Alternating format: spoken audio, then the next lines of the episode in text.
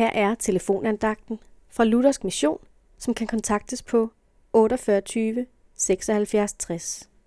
Andagsholderen i dag er Ulla Christensen. Jesus fortæller i Matteus evangeliet kapitel 18, vers 12-14, en historie om en mand, der har 100 får. Men han mister det ene, hvorefter han forlader de 99 og går ud for at lede efter det, der er løbet væk. Det lyder umiddelbart ufornuftigt, at lade 99 får passe sig selv, bare for at lede efter et enkelt dyr.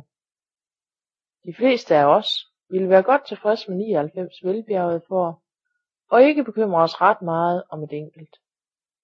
Men Jesus slutter historien med at sige, at således er det jeres himmelske fars vilje, at ikke en eneste af disse små skal gå fortabt. Det er nemlig ikke menneskers handlemåde, denne historie handler om, men Guds. For Gud er den enkelte betydningsfuld. Han ser ikke bare på flokken, på flertallet. Han opsøger den enkelte af os, for at kunne frelse os. Hver enkelt menneske er værdifuldt i hans øjne.